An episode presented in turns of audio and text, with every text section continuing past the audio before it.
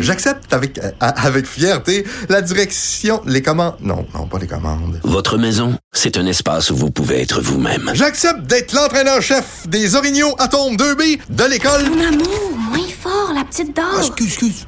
Tu parles à qui? Elle mérite d'être bien protégée. Et vous méritez d'être bien accompagné. Trouvez la protection la mieux adaptée à votre maison avec Desjardins Assurance et obtenez une soumission en quelques clics sur desjardins.com. Pour elle, une question sans réponse n'est pas une réponse. Geneviève Peterson. Cube Radio. On est avec Madeleine Pilote-Côté. Salut Madeleine. Salut Geneviève. Écoute, tu voulais revenir sur ce triste événement.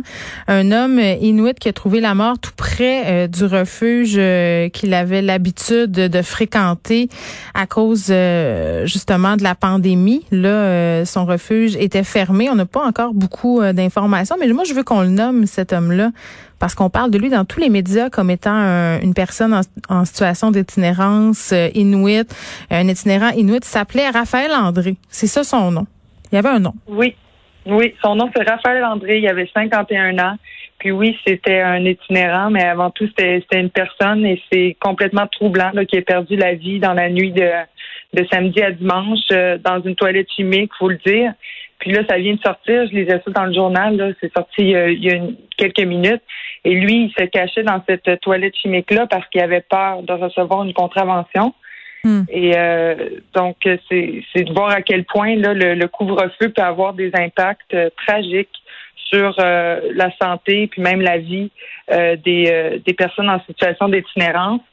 Puis moi, je trouve ça, j'ai été complètement quand même bouleversée, euh, choquée. Euh, moi, depuis le début, Geneviève, euh, je, dénonce le fait que le, couvre-feu ne devrait pas s'appliquer aux personnes en situation d'itinérance. Mais tout le monde a posé des questions, puis je pense que ces questions-là sont légitimes parce que ce sont pas des citoyens comme les autres. C'est-à-dire qu'on peut pas s'attendre d'eux à ce qu'ils se plient aux consignes de la même façon. Il faut aller les chercher. il faut s'en occuper autrement. Ils ont des besoins particuliers. Ce sont des gens vulnérables. Et t'es pas la seule à penser ça. T'es pas la seule à avoir posé des questions. Je le dis, là il y a une pétition qui circule en ce moment. Je pense que c'est rendu quelque chose comme 10 000 noms. La mairesse Plante qui dit, moi, j'aimerais ça qu'il y ait une dérogation euh, pour que les itinérants ne soient pas affectés, si on veut, par les politiques du couvre-feu. à un moment donné, avec des histoires comme ça. Euh.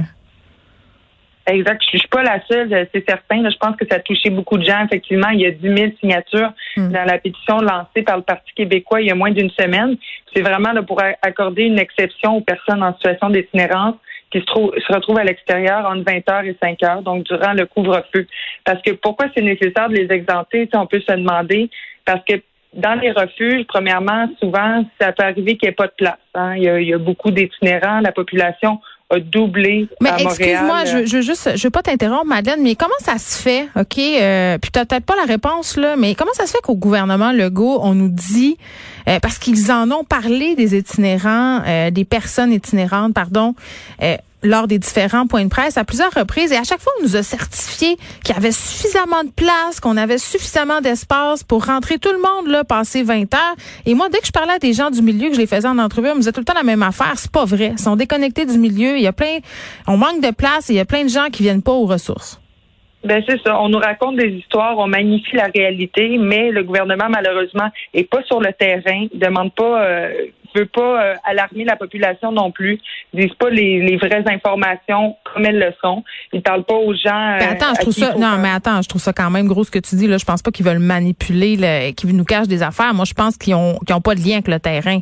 Ils parlent pas au terrain. Ben non, non, c'est ça. Ils parlent pas au terrain. C'est ça que je veux dire. Dans le fond, ils, ils, parlent pas aux bonnes personnes. Ils parlent pas directement aux organismes. Puis c'est un peu pour pas pour euh, nous, nous compter des menteries, mais pour magnifier un peu la réalité, puis pour pas comme ajouter aussi euh, au, fardeau, parce que mm-hmm. faut pas oublier que la, la crise pandémique, ben ça gère aussi comme un peu une euh, de la politique. Hein. Le but du gouvernement, c'est d'être réélu, donc euh, ils peuvent pas nous, nous parler de, de, toutes les tristes réalités qui arrivent. Fait que oui, essaie un peu de magnifier la, la, réalité, parce que ce qui se passe dans les refuges, c'est que même s'il y a assez de place, là, les, il y a certains itinérants, itinérantes qui sont mal à l'aise d'y aller parce que euh, ben des fois les ces personnes-là ils redoutent les infections, les agressions, les vols qui peuvent survenir dans ces endroits-là.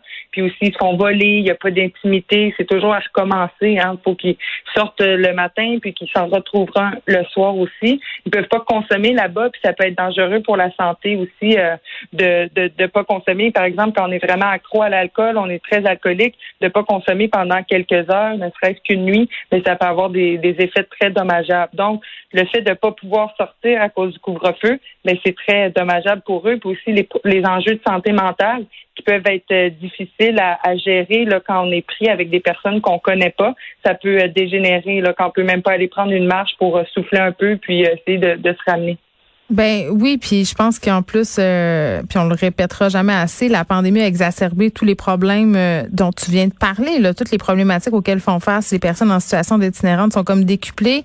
Euh, et ça, c'est sans compter le fait qu'ils ont pas mal moins de ressources parce que pour marcher chaque jour au centre-ville, là, ici, nos studios sont au centre-ville de la ville de Montréal. dans l'épicentre, si on veut, de l'itinérance de la ville, là, les gens demandent de l'argent, puis on n'en a pas à leur donner parce qu'on n'en a plus. Euh, d'argent liquide. Puis je sais pas, Madeleine, euh, tu sais, il y a quelque part une responsabilité aussi euh, de la ville puis du gouvernement parce que je trouve que comme citoyen, on se sent toujours coupable un peu quand on parle de ce sujet-là. On se dit qu'est-ce que je pourrais faire, tu sais, à part leur donner de l'argent, il y a pas grand-chose à faire, à part ne pas les traiter comme des sous-humains. Là, je pense que ça c'est quand même la base. Mais à un moment donné, il faudra quand même qu'à la ville de Montréal, on se dote d'une politique claire, qu'on fasse des gestes concrets.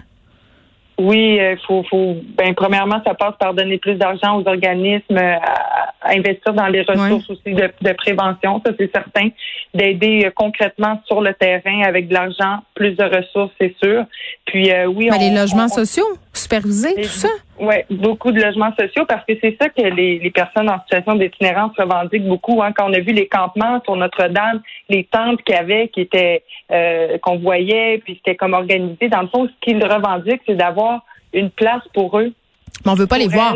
On veut pas les voir. Regarde, il y a des condos qui vont se construire là, juste ici, là, à côté de chez Cube. Là, on est déjà en train de se dire, ben là, les gens voudront pas acheter des condos parce que là, il y a bien trop de sans-abri. Puis là, ça n'a pas de bon sens. Puis là, c'est pas un beau lieu de vie. Tu on est tellement hypocrite là. D'un côté, on se dit, ah, ils font pitié les personnes en situation d'itinérance, faudrait les aider, mais on veut pas les voir. On veut pas les avoir dans notre face. On veut qu'ils existent ailleurs que dans notre champ de vision. Ben non. Puis dans la pandémie aussi. Euh un, on est moins dans la rue, ils peuvent moins faire de revenus, ces personnes-là.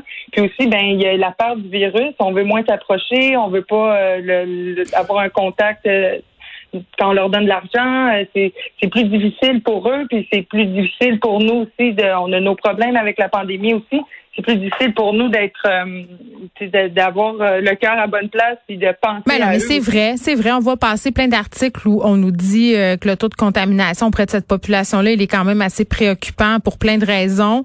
Puis c'est vrai là quand on passe à côté d'eux, moi je l'ai cette pensée là, là, je me dis ah, je vais pas m'approcher trop près au cas où puis j'aime bien porter mon masque de ma voiture au studio parce qu'on rencontre plein de gens. Tu sais, je suis pas fière de dire ça, mais on les a ces préjugés là, puis à un moment donné, il va falloir en parler des préjugés qu'on a. Oui, puis tu sais, on parle de, il y a des gens qui pensent qu'ils devraient pas être exemptés, par exemple, du couvre-feu, euh, ces populations-là. Ben, c'est, faut comprendre, c'est qu'on n'est pas égaux on dit qu'il faut, faut que tout le monde ait les mêmes règles, puis qu'on soit égaux dans les règles, puis dans les mesures sanitaires, puis ça, mais il faut comprendre que. Mais non, mais voyons, là, ça, c'est une façon un peu euh, euh, utopique de voir la vie. Là. Euh, il y a des gens qui ont des problématiques, puis il y a des gens qui ont des privilèges, et ces gens-là, ils ont perdu leurs privilèges. Donc, la moindre des choses, ça serait de s'en occuper, puis de s'en occuper comme du monde. On peut pas juste les ignorer. Merci, Madeleine. Merci.